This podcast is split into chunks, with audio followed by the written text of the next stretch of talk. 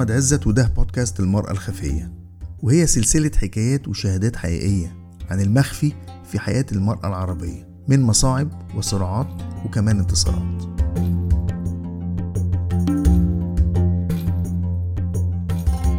دكتورة مايا مرسي رئيسة المجلس القومي للمرأة مصر. هو عادة الصعوبات في الحماية الاجتماعية هو إن تحصل تغطية شاملة.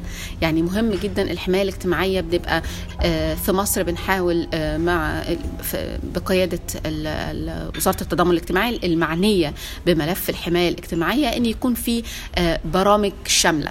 يعني ما ينفعش يبقى في بس معاشات. لازم يكون المعاش مربوط ببرنامج للتوعية مربوط ببرامج للتشغيل مربوط ببنية تحتية مربوط بالصحة فالفكرة إن أنت تخلقي برامج فيها كل السلسلة القيمية لهذا العمل هو أمر مش سهل. برنامج تكافل وكرامة في مصر استهدف 2 مليون 250 ألف أسرة.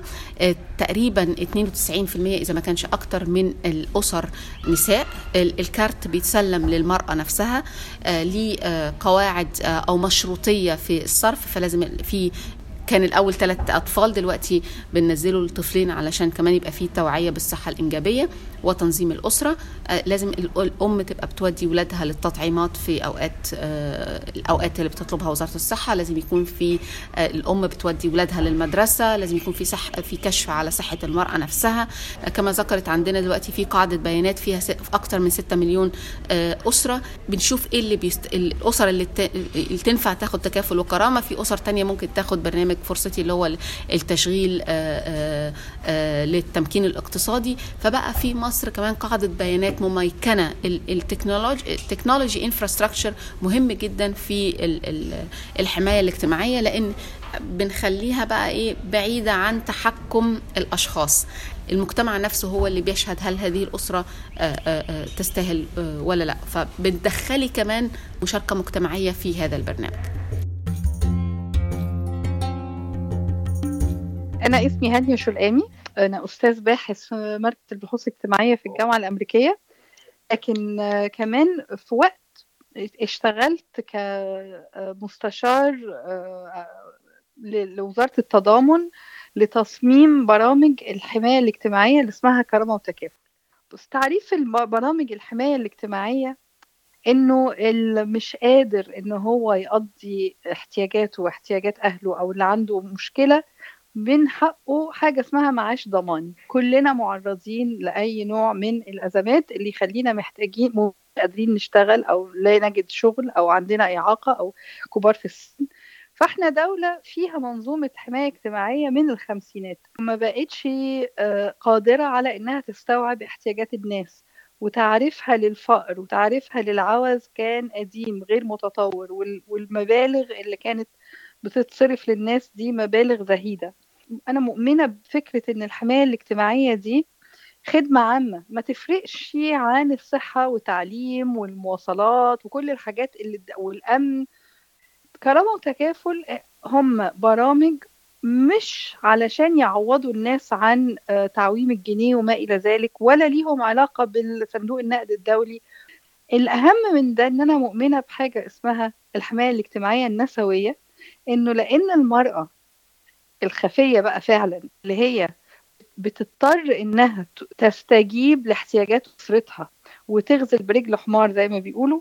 فإن البرامج دي لأول مرة في مصر وفي العالم العربي يكون المستفيد منها هو المرأة في المنزل مش المرأة المعيلة. لكن إن الفلوس بتتصرف باسم الست الأم الراعية الست الزوجة. حتى لو الزوج موجود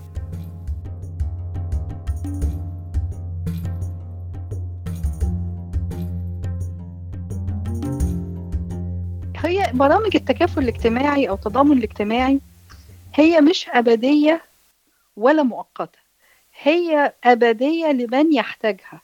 هو السؤال هو الاحتياج أبدي ولا مؤقت؟ بعض الناس عندهم احتياج أبدي.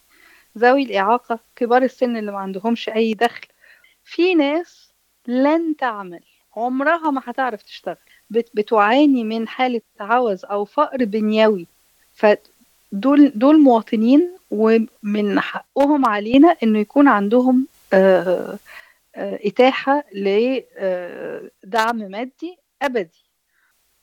من أسوأ جوانب الفقر هو عدم القدرة على التوقع.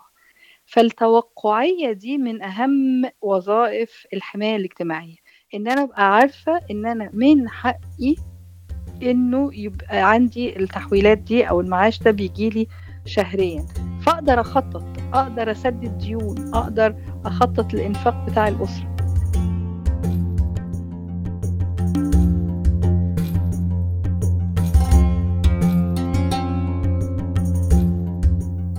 الحلقة دي بدعم من مكتب هيئة الأمم المتحدة للمرأة للدول العربية. عشان تتابعوا معنا الحلقات بندعوكم تعملوا subscribe لينا على iTunes أو Apple Podcast دوروا على هاشتاج الخفية بالعربي وهتوصلكم الحلقة مجانا على الموبايل أو الكمبيوتر أول ما نرفعها. وممكن تتابعونا وتشاركونا بالرأي على صفحتنا بعنوان ابتدي على فيسبوك وتويتر وإنستجرام وكل المعلومات دي موجودة على موقعنا ibtidi.com وأخيرا لو عجبتكم الحلقات ممكن تشيروها على هاشتاج الخفية.